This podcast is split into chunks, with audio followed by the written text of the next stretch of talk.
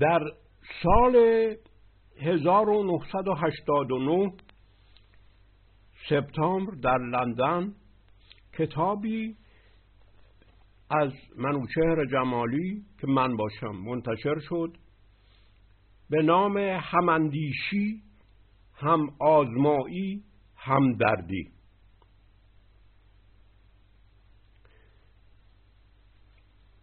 من یک مقاله کوتاه از این کتاب را امروز می‌خوانم می‌خوانم.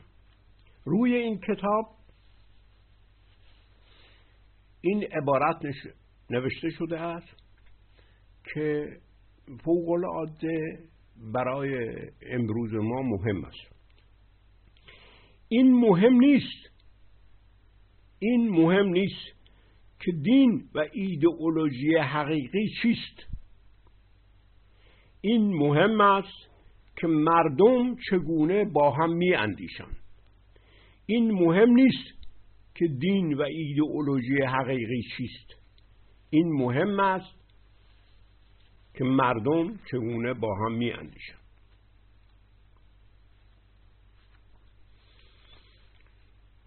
پیامی که حافظ در هر نوزور در هر نوع روزی برای ما میفرستد و برای ما فرستاده است چیست؟ اصالت زندگی و اصالت انسان. ما شیخ و واعظ ما ما. شیخ و واعظ کمتر شناسیم.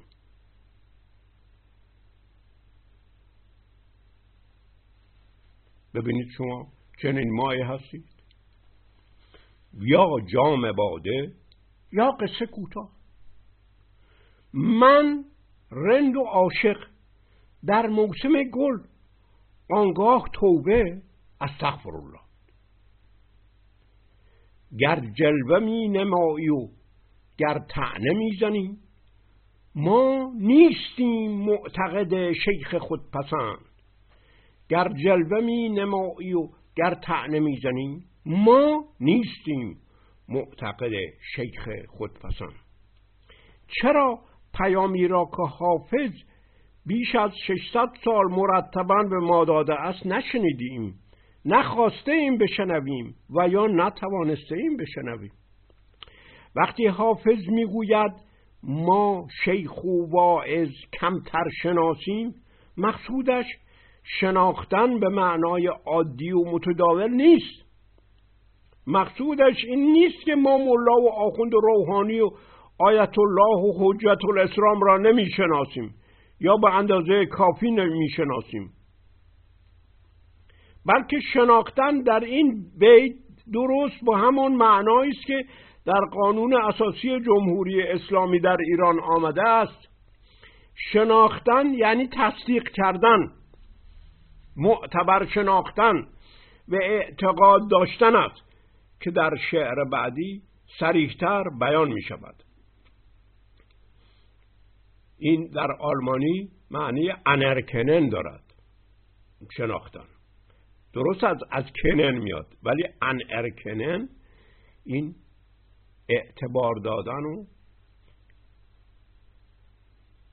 مرجعیت شمردن است. حافظ می‌گوید که ما اعتقاد به شیخ و واعظ و زاهد و امام و مفتی و قاضی و فقیه از هر شکل و نوعش با هر قیافه و لباسی و با هر عنوان و نامی نداریم.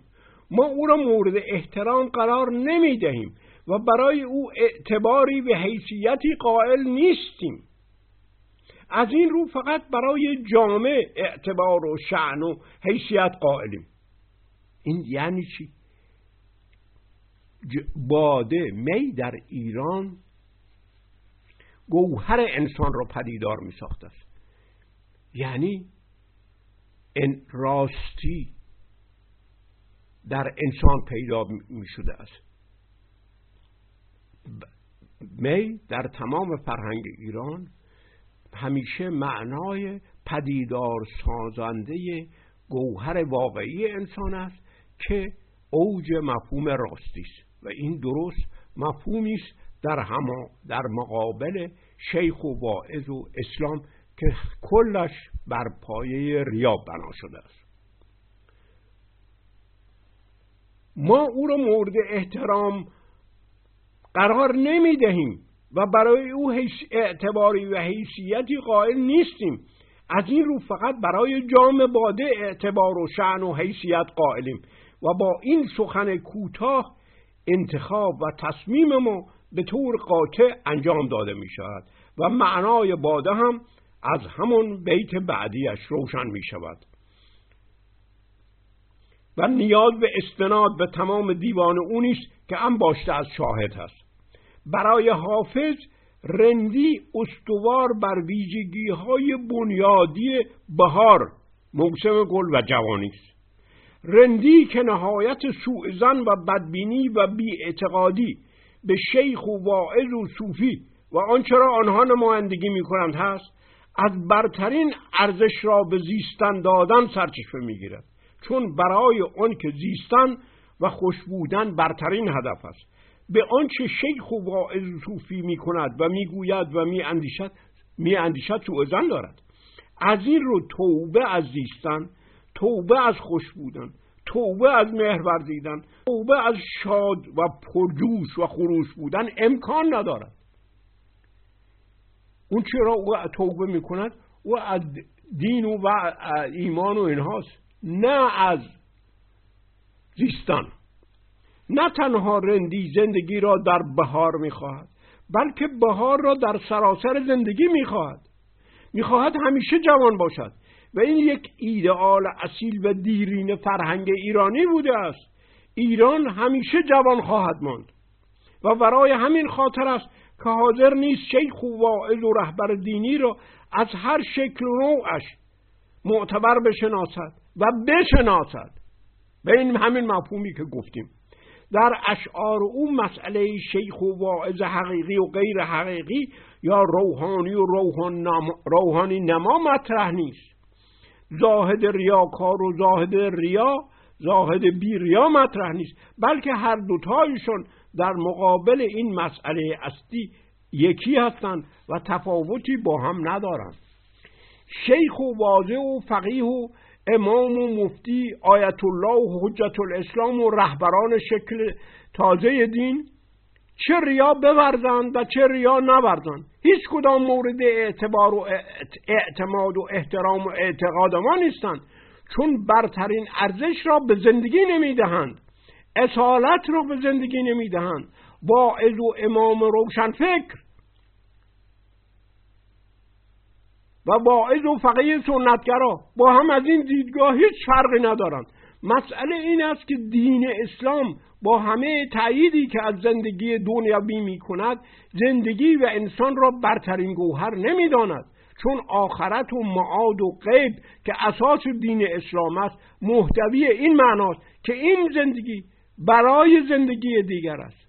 آخرت یعنی زندگی به خودی خودش خالی از معناست و اون غیب و آخرت هست که به زندگی معنی می‌دهد اصل این زندگی نیست. اصل در آخرت در غیب در مافوق در ماورا زندگی است این زندگی فقط وسیله و آلت رسیدن به آن آخرت به آن غیب به هدف و معنای غیر از آن ماورای آن قایب از آن مافوق آن است. اصالت زندگی و اصالت انسان از هم جدا ناپذیرند اصالت زندگی و اصالت انسان از هم جدا ناپذیرند اصالت زندگی یعنی زندگی و جان. جان به معنای اصیل زبان فارسی که یگانگی تن و روان در گیتی اصالت زندگی یعنی زندگی و جان برترین گوهر است. جان و زندگی مقدس و آسیب ناپذیر است در فرهنگ ایران. زندگی و زیستن و خوش زیستن و جوان زیستن و شکوفنده و روینده زیستن یعنی زیستن در بهار برترین هدف است. هیچ کسی و هیچ مرجعی و هیچ قانونی و هیچ دینی و هیچ فلسفه‌ای و هیچ علمی و هیچ اصلی حق ندارد. آن را یعنی زندگی را وسیله و آلت خودش سازد و بدین ترتیب آن را بیازارد و با آن آسیبی بزند. و به آن آسیبی بزند. اصالت انسان آن است که انسان خود هدف است. اصالت انسان آن است که انسان خود هدف است. انسان را نباید آلت و وسیله برای ایدئالی برای هدفی برای فرمانی ساخت. اصالت انسان آن است که انسان خلیفه و دست نشانده و نماینده هیچ قدرتی به مرجعی نیست. انسان خلیفه الله نیست. چنان که در فارسی خلیفه خدا بودن اصلا بی معناست خدا خودش گیتی می شود خدا خودش انسان می شود احتیاج به ندارد که انسان خلیفهش باشد. خلافت نفی اصالت و کرامت انسان است. برای ایرانی خلیفه الله بودن یعنی نفی اصالت انسان. اصالت همیشه خود سرچشمه است. ارزش خود را از دیگری نمی‌گیرد. نفی کرامت و حیثیت و حرمت انسانی با همون خلیفه کردن شروع می شود. این دو, این دو گونه اصالت را اصالت زندگی و اصالت انسان را نمی‌توان از هم جدا ساخت. اون که اصالت انسان را میپذیرد اصالت زندگی را میپذیرد اصالت زندگی و اصالت انسانی آن است که خود زندگی و خود انسان سرچشمه هدف و معنایش است. هدف و معنایش از خودش می جوشد و می روید و برای خودش هست و هدف و معنایش نه در براش نه در آخرت و معاد و غیب هست و نه کسی جز او این معنا و هدف را به زندگی می دهد قبول غیب و معاد و آخرت یعنی قبول این که انسان خود اصل نیست. و زندگی او اصل نیست. قبول قبول غیب و معاد و آخرت یعنی قبول عدم امکان معرفتی انسان. قبول نافهمی و جهل خود. و بالاخره یعنی قبول واسطه. رسول امام و فقیه و غیره. قبول واسطه میان خود و اصل. و قبول چنین حرفی چیزی جز نف و ترد حرمت و حیثیت و کرامت انسان نیست. حرمت حیثیت و کرامت انسان فقط در اصالتش است نه در خلافتش. قبول اصالت انسان یعنی خودش خودش را می‌تواند بفهمد. خودش می‌تواند به معنا و هدف خودش پی ببرد. خودش می‌تواند هدف خود را بگذارد و خودش سرچشمه معرفت اخلاقی و حقوقی و اجتماعی و سیاسی و اقتصادیش است. اعتقاد به شیخ و واعظ و فقیه و امام و قاضی و زاهد و مفتی یعنی نفی اعتقاد به اصالت انسان. و بالاخره یعنی نفی اعتقاد به فهم و قدرت معرفتی انسان. و نفی اعتقاد به کرامت انسان. و نفی اعتقاد به اصالت زیستن و خوشباشی و بهزیستی در گیتی چون اعتقاد به شیخ و واعظ و امام فقط موقعی ممکن است که کسی اعتقاد به غیب و معاد و معرفت داشته باشد. یعنی چی؟ معنی و هدف این زندگی در زندگی دیگر است. این زندگی فقط وسیله و راه است. خودش هدف نیست خودش اصل نیست. اینو معنیش این است. انسان دوستی یعنی اعتقاد به اصالت انسان و اصالت زندگی. یعنی ایمان و اعتقاد به اینکه انسان خودش می‌تواند زندگیش را در گیتی بفهمد و بشناسد و شیوه زندگی کردن را بیابد. حرمت و حیثیت انسان برای این نیست که انسان خلیفه خداست. چون این بزرگترین نفی اصالت از انسان است. حرمت و حیثیت انسان برای این نیست که انسان خلیفه خداست بلکه برای این است که انسان خودش می‌تواند راه خوب زیستن را با آزمودن و اشتباه کردن و تصحیح کردن آن اشتباه بیابد. انسان دوستی یعنی اینکه هدفی و معنای دیگر جز آنچه در زندگی گیتی او هست نیست. و این هدف و معنایی است که او با قوای خودش می‌تواند دریابد و بشناسد. به قول کانت انسان خودش هدف است. انسان و زندگیش وسیله و آلت زندگی دیگر. آلت و وسیله آخرت و معاد و غیب نیست. خیلی از روشنفکران ما با آمدن مارکسیسم اسلامی و لیبرالیسم اسلامی به کلی در مشابهات ظاهری گیج و آشفته شدند و فراموش ساختند که در زیر این شباهت های ظاهری فرسخها فاصله و اختلاف است. علت هم اون بود که با ماهیت عقل مدرسی و فقهی و کلامی و شرعی آشنایی نداشتن. عقل فقه فقهی و کلامی و مدرسی و شرعی عقلی است که به عنوان آلت و وسیله به کار برده می شود عقل در یک واعظ و آخوند و فقیه یا رهبران تازه اسلامی. حکم وسیله و آلت را دارد. این ورزیدگی و هنر به کار بردن عقل به عنوان وسیله. صده ها در قیل و قال و بحث در مدارس دینی آموخته شده است. آنها متفکرن اما با این عقل وسیله آلتی. در دیوان حافظ دو مفهوم متفاوت متفاوت و متضاد از عقل هست.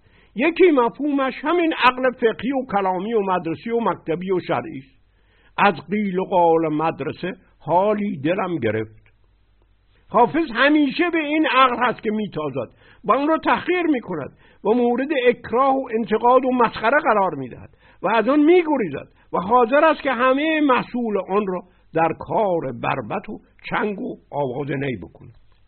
با این عقل قرنها مفتی و فقیه و امام و واعظ و آخوند می‌داند چگونه از تکپاره های از هم بریده و نامربوط آیات قرآن که در 23 سال قطع قطع گاه گاه گفته شده است و هیچ گونه ارزش سیستمی ندارد.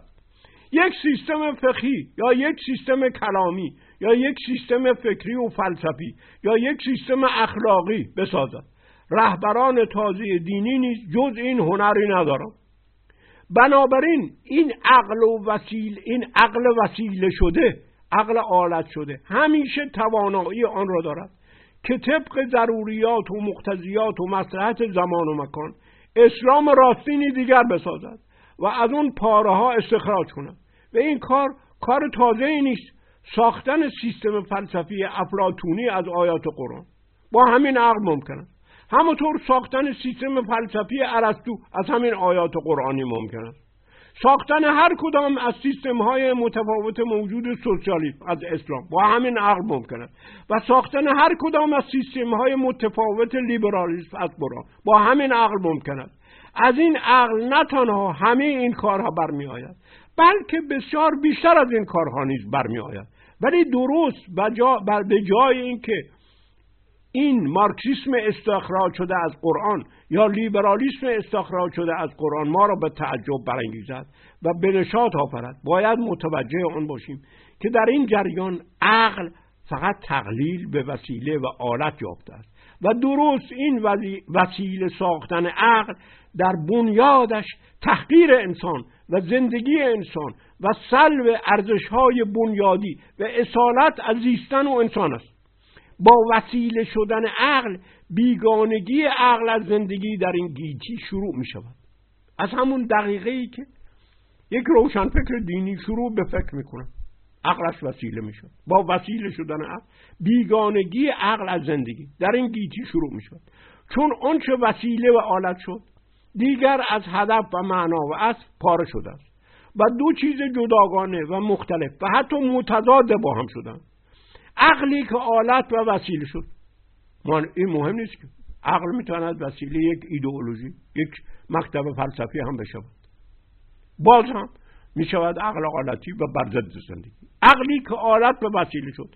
عقلی است که از زندگی و از خود بیگانه شده است. عقل آلتی از خود بیگانه سازنده است. این پارگی هم سبب خوش شدن و ملول شدن و تیره شدن و گرفتگی و گرفتگی زندگی میگردد و هم سبب خوش شدن و انتظاعی شدن و بیجان شدن خود عقل میگردد. با وسیله و آلت شدن عقل هست که نیهیلیسم قدرت طلبی آغاز می شود چون عقلی که وسیله توجیه هر چیزی شد و توانست هر چیزی و هدفی و قرضی و منفعتی را از قرآن درآورد یا چنانچه امروزه از مارکسیسم درآورده می شود دیگر پایبند ارزش های بنیادی اخلاقی که در رأسش صداقت قرار دارد نمی شود و از همین جاست که روی و ریا و جلوگری و نفاق شیخ و واعظ و زاهد یک جریان مداوم انفکاک ناپذیر از او می شود نه آن که تکه های عمل عملهای جداگانه و گاهگاه او بوده باشد. بوده باشد یک آیت الله و حجت الاسلام همیشه ریا می‌کنه. ریا همیشه دام نهادن است. همیشه در پی سلطه طلبی و قدرتیابی بر دیگران است. مفهوم ریا در حافظ یک بازیگری خالص نیست بلکه هدف ریای واعظ و مفتی و فقیه و امام قدرت طلبی و به دام انداختن مردم است. وقتی او هر او هر ارزشی که بخواهد با این عقل آلتی از قرآن می‌سازد. دیگر از این پس هیچ گونه ارزش اخلاقی برای او وجود و اعتبار ندارد.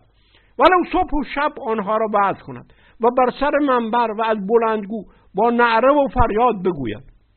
آیات قرآن فقط وسیله نهیلیسم قدرت طلبی او می شود چه شیخ و واعظ و رهبر دینی از هر شکلش خود بداند یا نداند. ریا پدیده پیچیده تر از آن است که آنها به عملی که با قرض آگاهانه صورت می‌گیرد تقلیل مییابد. آن که احساس می کند با عقلش می تواند از پاره های قرآن و احادیث این اسلام راستین یا آن اسلام راستین را بسازد. امروز این قرض و هردا آن قرض را توجیه کند. چون این عقلی که در او از طرف وسیله محض شده از طرفی ساقه قدرت طلبی او را بی نهایت بیدار می سازد و سائقه شدید قدرت طلبی شیخ و زاهد و فقیه و آیت الله و حجت الاسلام و رهبر دینی با همین وسیله شدن عقل روز به روز قوت می‌گیرد و عشق شیخ و واعظ و فقیه به شاه و شهنه یعنی به دارندگان قدرت و قوت ضرورت ذاتی همین عقل است. حافظ به این عشق و دلبستگی شدید شیخ و واعظ و امام و فقیه و زاهد به قدرت دائما اشاره می‌کنه. نفرت به اکراه از این قدرت و تحقیر آن و برگزیدن تری و تازگی و شادی و خوشباشی و نشاط در مقابل خشکی و ملالت و گرفتگی و کدورت عقل دینی و مکتبی و آمادگی برای آن که در موسم بهار در اوج تأیید زندگی همه محصول ظلم و زهد علم علم آن روز چی بود؟ علم در آن روزگار فقط همین علوم دینی و فقهی و شرعی و کلامی بودن در اوج تایید زندگی همه محصول زهد علم را برای یک لحظه شنیدن آواز نی و نقمه چنگ و بربد بیان ضدیت او با عقل آلتی و طرفداری او از خرد ایرانی است. همون خردی که با آن جمشید هرچه خواست برای اطلاع و پرورش زندگی زندگی در گیتی کرد. و مرگ و پیری و زمستان را از گیتی زدود و بدین سان جامعه را همیشه جوان و جهان را همیشه بهار ساخت. خردی که حافظ را از توبه از زندگی و خوشباشی و اشرت و بادخاری باز می‌دارد باز می‌دارد این توبه از زیستن و مهر ورزیدن و خوش بودن را هیچگاه نمیپذیرد این توبه از زیستن و مهر ورزیدن و خوش بودن را هیچگاه نمیپذیرد شکستن توبه دینی و شرعی برای او گناه نیست. و این توبه است که بزرگترین گناه است. هاشا که من به موسم گل ترک می کنم. هاشا که من به موسم گل ترک می کنم. من لاف عقل می‌زنم این کار کی کنم؟ مطرب کجاست؟ تا همه محصول زهد و علم در کار چنگ و بربت و آواز نی کنم. از قیل و قال مدرسه حالی دلم گرفت. یک چند نیز خدمت معشوق و می کنم. این عقلی را که حافظ دوست می دارد همون خرد جمشیدی است. همون خردی است که زندگی در گیتی را تأیید می کند و هدف زندگی را ورای زندگی در آخرت و معاد و غیب قرار نمی دهد. دوستان من اینجا از خواندن ادامه دادن مقاله صرف نظر می کنم و شنوندگان را به خواندن این کتاب هماندیشی هم آزمایی هم دردی دعوت می کنم